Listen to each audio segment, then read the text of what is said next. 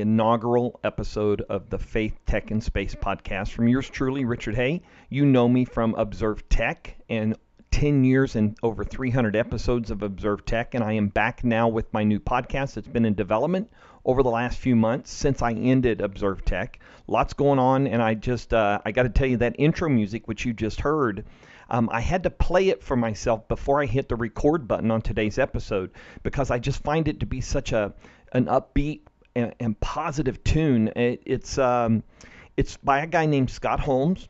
The tune is called Mountains Around Us, and that's about a 30 second segment out of the uh, full two, two and a half minutes of the music. Um, he offers royalty free music. If you're a podcaster like myself and you're non commercial, he's more than happy to give you permission to use it. You just have to formally ask for that permission.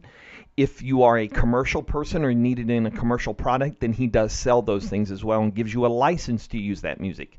So I do have links to Scott's website and where all his music is, as well as directly to the page for the song Mountains All Around Us. That's that tune you heard that will be the intro and outro of the Faith, Tech, and Space podcast. He describes it as a rocky, experimental, airy track. It's got electric guitars, synths, and uh, bass guitar and drums that are in there. Runs at about 100 beats a minute. So that is the intro outro of the new Faith Tech and Space podcast. That's what I've been doing over the last few months. I knew I wanted to do another podcast. I wasn't quite sure what it would be. I knew I still wanted to talk about tech. I knew I still wanted to talk about space. Both of those were always big subjects in Observe Tech. Um, but the the big shift in my life over the last few months uh, deals with my faith. I, I've always been a man of faith. Uh, I'm, I may not always have been um, overt about it in many ways, and, but I hope that my behavior, the way I deal with people, and conduct myself in the channels you know me. So on, on my past podcasts, on my website, through social media like Twitter, uh, that you that you at least saw through my behavior that that I tried to treat people fairly and and right, and that that is of course what I've always tried to do. I but like I said, I've never been overt about my faith in that sense, and I've had a significant change happen in the last few months that prompted one the end of the Observed Tech podcast, and it was time. You know, 317 episodes. 10 years. You guys don't know how close I came to reviving it after about a month. There were so many positive points of feedback and stuff like that that I almost resurrected the podcast from the perspective of doing it maybe twice or once a month. Um, but I, I, I was in the process of prepping that and realized that that was not the right path forward. So at that point, I started developing the concept of this podcast, this new podcast called Faith, Tech, and Space. So um, I, I got to start though with with Scott Holmes's music. The title of that music is "Mountains All Around Us," and it brings up an image of mountains being on all sides of us, right? So if you're if you're down in the valley of a of a mountain range, you've got mountain peaks on both sides of you. So there are summits that that can be crested, and and you can go up there and have just an unreal view of the world and life and there are exits from valleys. There's always an exit from a valley, right? We we live life in peaks and valleys. And so I think mountains all around us is a really uh, good kind of uh, visual for this because we do all live in peaks and in valleys of our life as, as life moves day by day. And so, uh, just like life, that song kind of reminds me that we all live at some point in there, right? We're either between the valley and we're between the peaks, and we go about life like that. Many times we don't know that people are in their valley or their peak because it may be hard to identify that with some folks. So we have to always be aware through our conduct, through our behavior, through our interactions that you don't know what someone is dealing with in life in general. So you have to treat people with respect and kindness. So um, what changed for me significantly in the last few months is that I was, um, well, let me do this first. Okay. I got to mention the logo. So I've got a link in the show notes, in the show links page uh, to the new logo that was designed by Florin Bodnarescu. Uh, he is familiar to you all here at WindowsObserver.com and WinOBS.com, my wiki, because he designed the new logos for those two sites uh, earlier this year. So you might you'll find him on Twitter. I've got his handle there. It's SS spelled with a Z. Uh, and he also does, if you didn't know, he does work on Neowin. He does graphical work on Neowin, and he does a little writing for them. So he he designed the new logo, and I, I got to tell you about that design process because when you're when you're when you're developing a new podcast, you got to think about several different things, right? So I'm pretty settled on being with part of Blubrry, which is what Observe Tech was part of. Um, I will be using the PowerPress plugin of WordPress to be able to manage that on my site. It makes it easy to add additional shows. Um, and then of course it needed a new logo. So when I asked Florin to, to work on this for me, he actually came to me a few weeks later with five ideas. So he showed me number one, we did some tweaks, it was really great. We did some tweaks to it, and then he said, okay, let's look at number two. All right, hey, that's pretty cool. We made some tweaks to it, and we went through that with three and with four. And then at the end of four, I was settled. Four was the winner. Four was the one I wanted to have as the logo. Um, and he said, well, let me just show you number five just to show you, just to, to so you know about it. And boom, he showed me number five, and without a change, that is the logo for the Faith, Tech, and Space podcast because it kind of it, it encompasses all of those things. So I appreciate Florin's work on that because it really does make a big deal, big difference when you have a, a logo that really reflects the show. So getting back to the, the faith part of this podcast, why faith in tech? Uh, I'm a tech person. I've lived in tech most of my adult life, all of my adult life, and of course I was enthused about it as I was growing up and stuff. But it wasn't quite uh, within reach in the same way it was once I joined the Navy. So, so faith is in everything. There are elements of faith and reason and in all of our existences. And I know faith is a different thing for everybody else. For me, faith for me is Catholicism, the Catholic Church. And I know it's different for all of you, and I know for some of you that faith is not a thing. And and I get that, and I you know I I understand that, that all of us are, are different paths, different points of our journeys through life, even those of us that are part of the same faith. We're all at different stages of our journey. So twofold why I wanted to add faith to this podcast. And first off is is my own faith, sharing more of my own faith, being more overt about my faith, not banging the head, uh, you know, beating people about the head with my faith. That's not my intent. My intent is to share my faith and my experience and and my reason for who I am and where I am uh, with others and and let that be an influence or to be something that creates others' thoughts. Not to become a Catholic necessarily, uh, although if that's the path you choose, then great. But if not, just to find that balance and that place in your own life where you have confidence and faith and and reason and all of that is interacting to give you a broader view of life. The other thing about faith is tech is inundated by faith. Uh, we do, there are we, we have more access to things of faith today via the World Wide Web than we ever had before. Uh, uh, Pope John Paul, now Saint Pope John Paul II, called it the new evangelization. Uh, and talked about the new media, and that was the internet at the time. And now uh, you've got people like Bishop Barron, who's an auxiliary bishop in Los Angeles, who is responsible for a program called Word on Fire, as he was as he was uh, a priest, he would take a show called Catholicism, and he would show you different places about our faith and, and, teach us about that. So he has he has certainly maximized the impact of the new media in this new form of evangelization, and and so social media, websites, technology, apps, all of that intertwine faith and tech in a very um, uh, obvious way because it's what we've done with other parts of our lives. So why shouldn't faith? Why shouldn't our our spirituality? Why shouldn't that core of us have the opportunity to be shared in that way as well? So that's why faith, right? I, I want to to share with you all my own journey of faith. Um, and I will do more and more of that as the shows progress.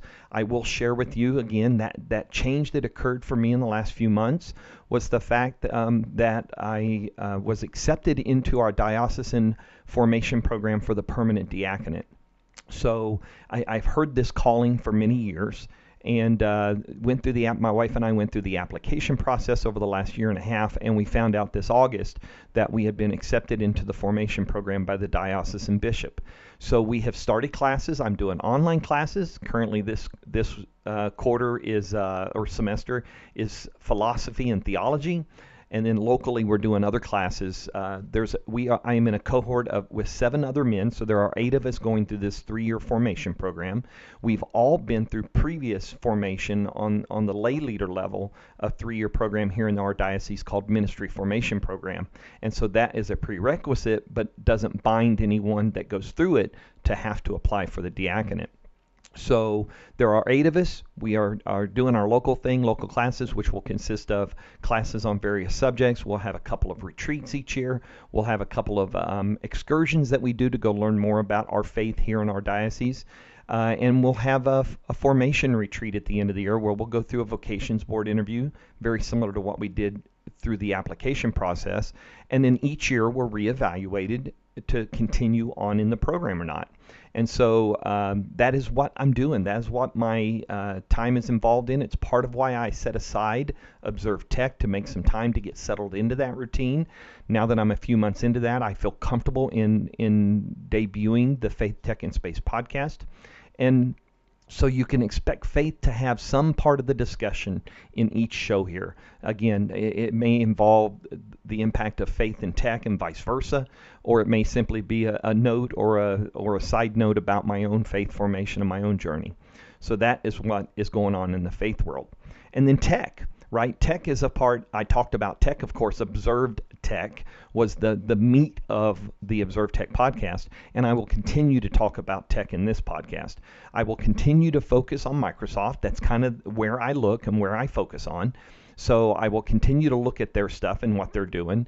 And then, of course, space. Space is something also that I regularly mentioned in Observe Tech, but it was never formally, quote unquote, formally part of the podcast. Well, it is now. Faith, tech, and space. There's so much where all of these things cross paths and they have an impact with each other. And so bringing them together in a single show will give me an opportunity to share uh, my own experiences. I want to hear about your experiences across these three areas.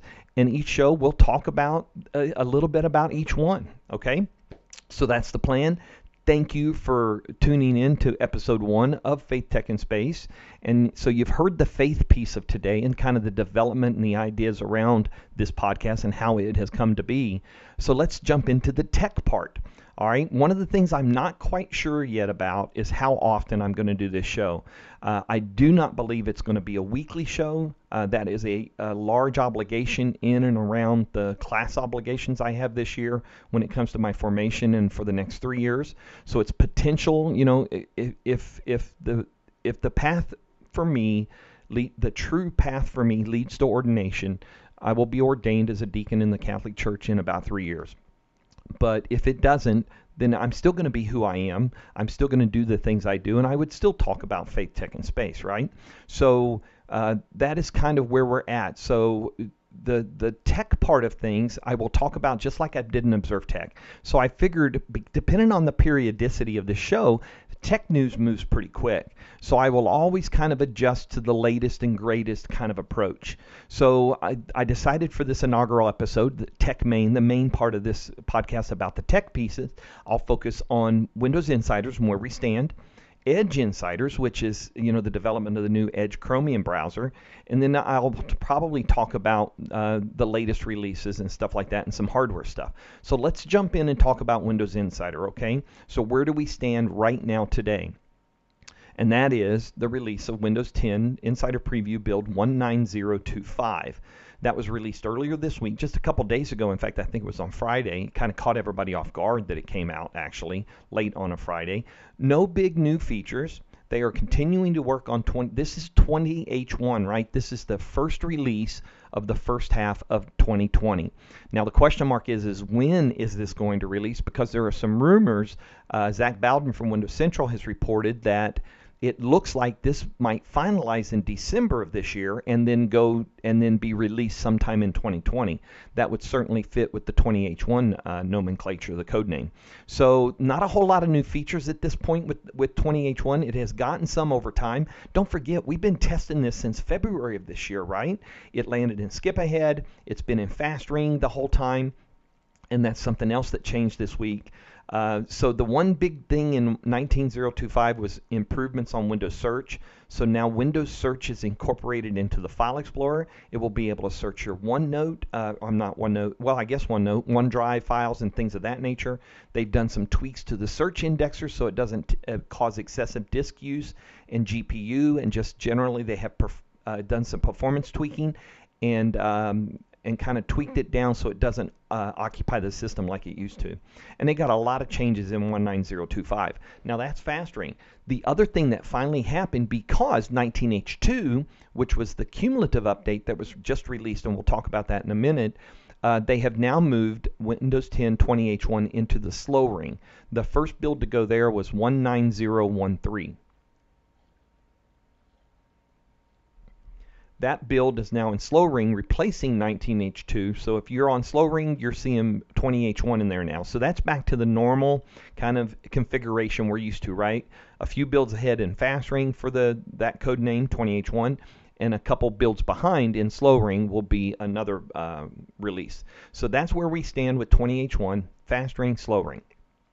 Of course, the Windows 10 SDK continues to be updated. It tends to follow about a week behind the latest fast ring build, and so build 19018 of the software development kit for Windows 10 20H1 is out and available. So that's where we stand with Edge Insider. I'm sorry, Windows Insiders on Edge Insiders. So that we just had Microsoft Ignite. I was down in Orlando for that uh, coverage of that event.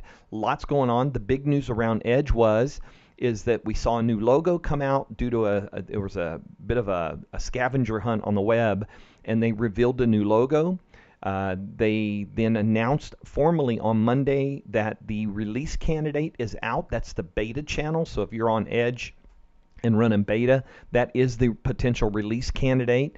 And the target for the release of the general availability of Edge Chromium for everyone, both enterprise and consumers, is in January 2020 on the 15th. So now they say that's the target. That doesn't mean it will be the date, but if their quality uh, standards are hit, that's when they'll release it to everybody. And then we'll have Edge Stable, right?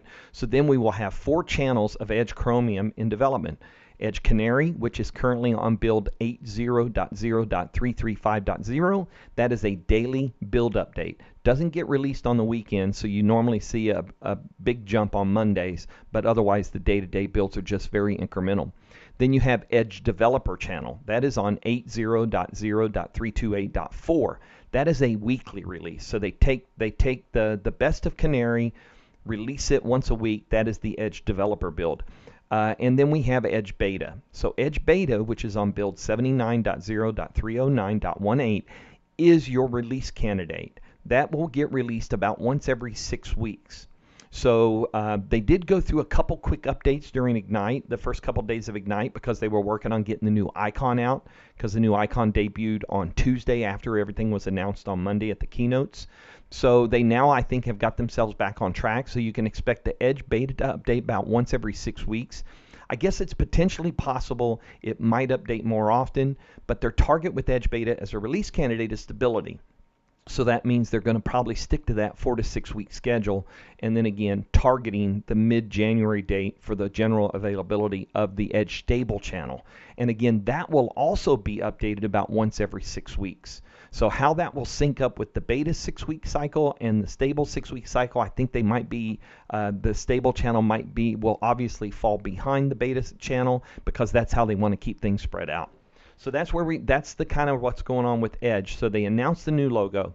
They announced the new Edge and Bing. They introduced a new tab page for enterprise customers. They uh, gave some information for website developers and what they can do to get things ready for the new Edge. And then they also released the Chromium uh, Edge got uh, ARM64 build release. So Rich Woods over at Neowin wrote about this. I was actually sitting next to him and watched him run Edge Canary in an emulator, which was chunky and slow. And then I watched him download the the available release of the Edge Beta browser, uh, the Edge Canary browser running on ARM, built for ARM and it was just it smoked. It was great. It was fast. It was pretty amazing. So the that is now out, and what you can expect over time is that will then the Edge Dev channel, developer channel will get added, the Edge Beta channel will get added, and then eventually a stable channel will be added for ARM64 as well. I've also got a link here to the uh, Microsoft Tech Community web pages for Edge and some of their top feedback summaries. So if you if you don't know about Tech Community, you can take this link, you can go there, and you can follow all the product teams and what they're doing and how they're working on stuff. So that's where we stand with Edge and Edge Insiders. Lots going on there, very busy, very active. Stable builds. I've been on them since April when the first Edge Canary build released. And I've slowly added each channel, and they continue to remain extremely stable, with the exception of a couple times an Edge build or Canary build was released and it had a little issue, and they fixed it within 24 hours. And that's the beauty of Edge Chromium because they are no longer stuck to an OS update schedule. They can they have these things on a daily, weekly, uh, six week schedule, so they're able to do the updates pretty much at will.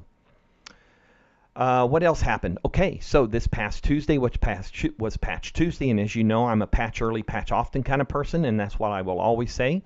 Uh, but what happened was, is Windows 10 version 1909, what they also labeled last month the November 2019 update, has come out.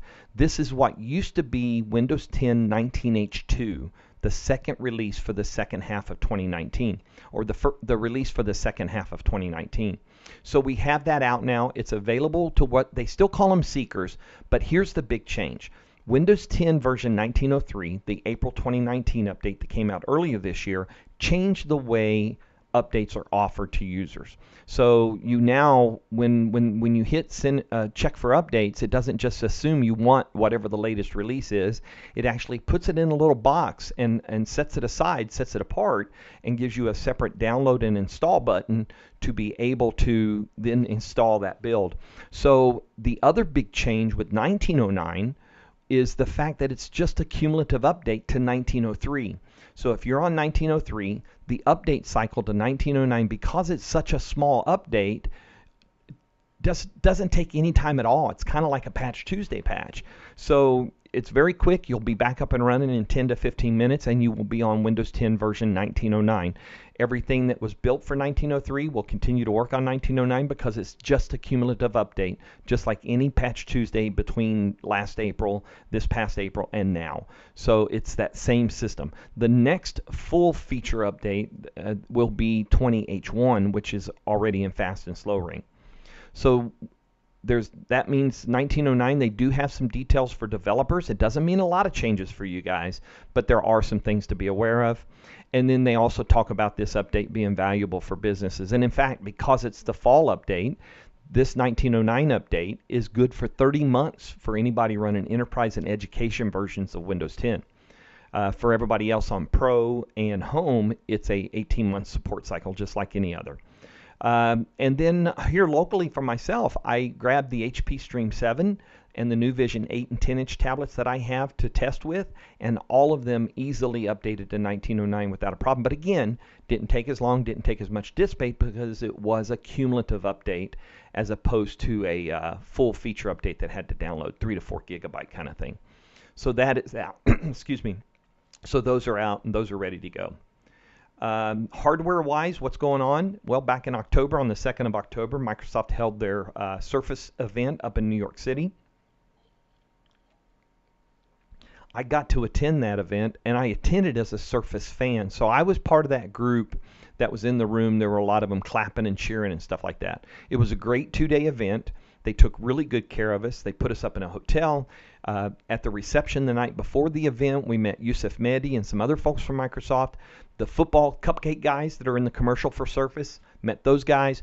And as we left, they gifted us a set of Surface headphones. First pair I've ever had. So I've tried them, but this I've had a blast using those things over the last uh, month or so, month and a half. And then uh, we went the next morning to breakfast. Panos Panay came and talked to us at breakfast, as well as Yusuf Mehdi. And, uh, and then they took us over to the Surface event. And we had great seats in the Surface event venue. Uh, after the Surface event, they whisked us off to lunch while the press and media all looked at the devices. And then a couple hours later, they brought us back to the venue so we could check out all the new hardware. So that was Surface Pro X, that was Surface Pro 7, Surface Laptop 3, the new buds that they announced, and a few other pieces and sundry accessories and stuff like that that was out. One of the great things was at the end of the day, they, uh, thanks to a gift from Intel, we were given the choice of either Surface Laptop 3, the i5 8 gig, 128 gig SSD uh, option for the Surface Laptop, the silver one with Alcantara, or a Surface Pro 7 with a black uh, type cover. So I opted for the Surface Laptop 3 and I am really impressed with this this device. Just being an i5, it runs extremely well and probably will become my travel device. Uh, and I've been having a blast. I've been sharing about it on Twitter. I will probably write something up about my experiences about it as well. So lots going on in the hardware world and there's a lot to be excited about. And of course, we saw the demo of or the debut of Surface Neo and Surface Duo, which is Microsoft's folding screen devices. Uh, those are due out next holiday season, so it will be interesting to watch as they continue to develop and how Microsoft approaches the development of apps and stuff like that for those devices to take advantage of the dual screens. Other things going on in tech was uh, Microsoft Ignite, as I mentioned earlier. So I've got links here to all the news that it was Ignite. The, the book they published, it was hundreds of small line item stuff that changed or were announced for Microsoft, ranging across the board.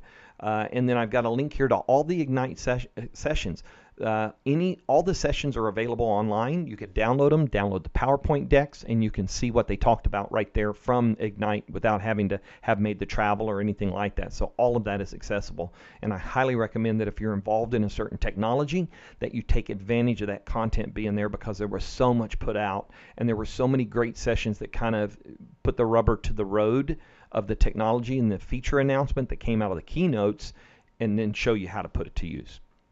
In other tech kind of stuff, I've got a couple blog posts on WindowsObserver.com from the last week. One is about version 1909, Windows 10, the new release that came out, and I also recently went through a change of hosting providers. So I had a I was knocked offline because of spike uh, due to bot search indexer crawler traffic. My my usage spiked last Saturday night to about 80% of the 100% available, and they shut me off and I attempted for four days to get turned back on at least to my own IP in order to work on stuff and get it where they would be happy and turn me back on.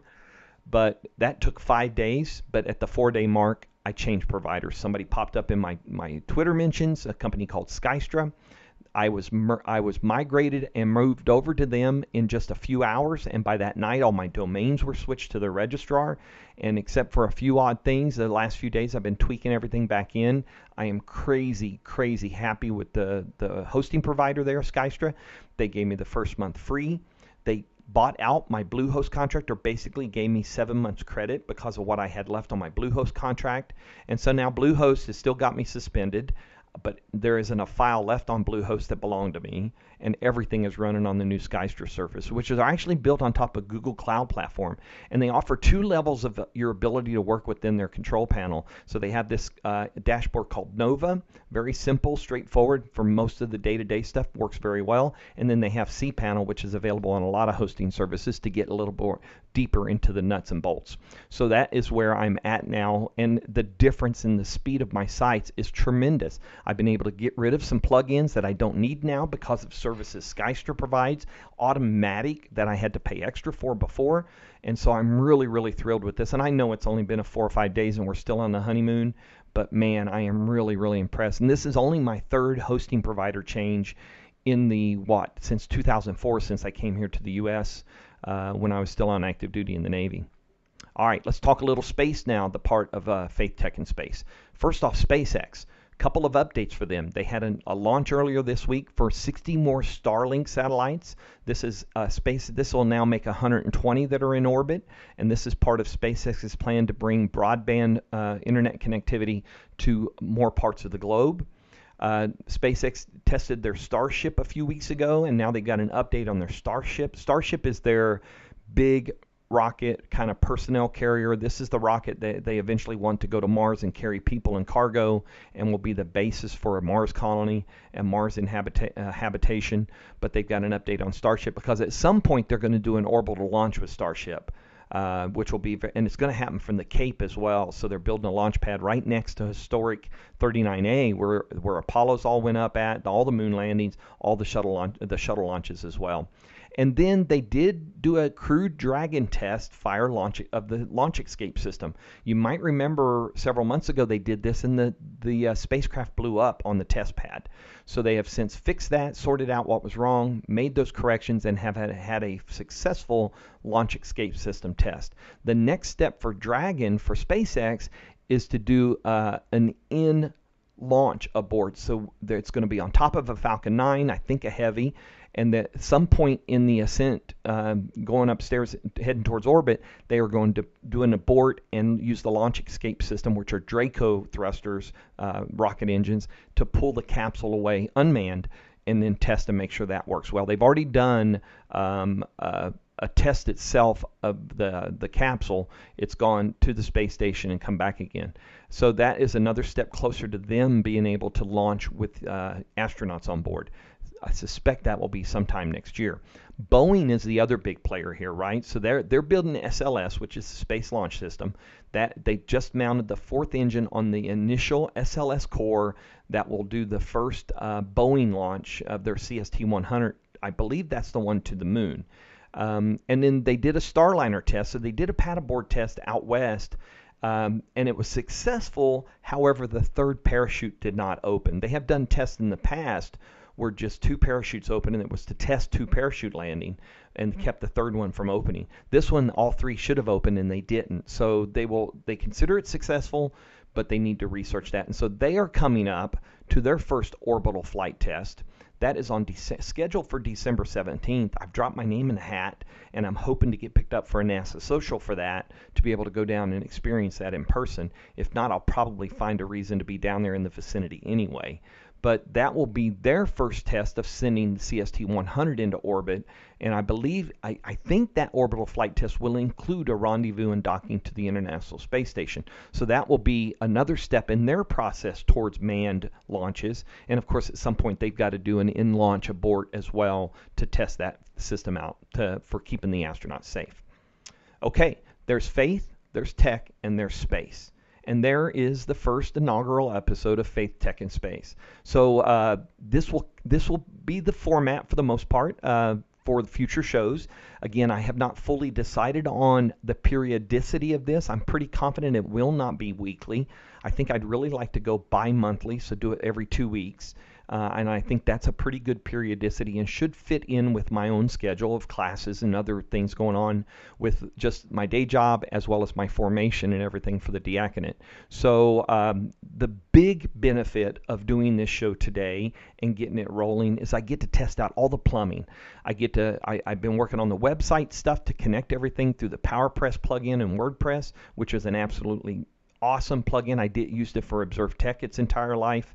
So uh, this will allow me to test the connectivity to it, to make sure I can measure things, to make sure I can get everything populated, and then I will go through the submission process of starting to submit the show to podcast directory. So iTunes, Google Podcast. It'll be available via RSS. It'll be available via email. Uh, slowly but surely, I hope to get it on Spotify and all the other places that Observe Tech was. So this will allow me to start that process as I start to build the show sequence up for uh, Faith Tech in Space. So, with that, I'm going to close this one out. Uh, I'm going to wish you all the best. I'm going to wish you blessings. I'm going to wish that you stay safe on the internet and in life, and that you take a moment to take a deep breath and look around you and appreciate those things that are close to you. So, until next time, stay safe, and we'll catch you on the next episode of the Faith Tech in Space podcast. Take care, everybody. Música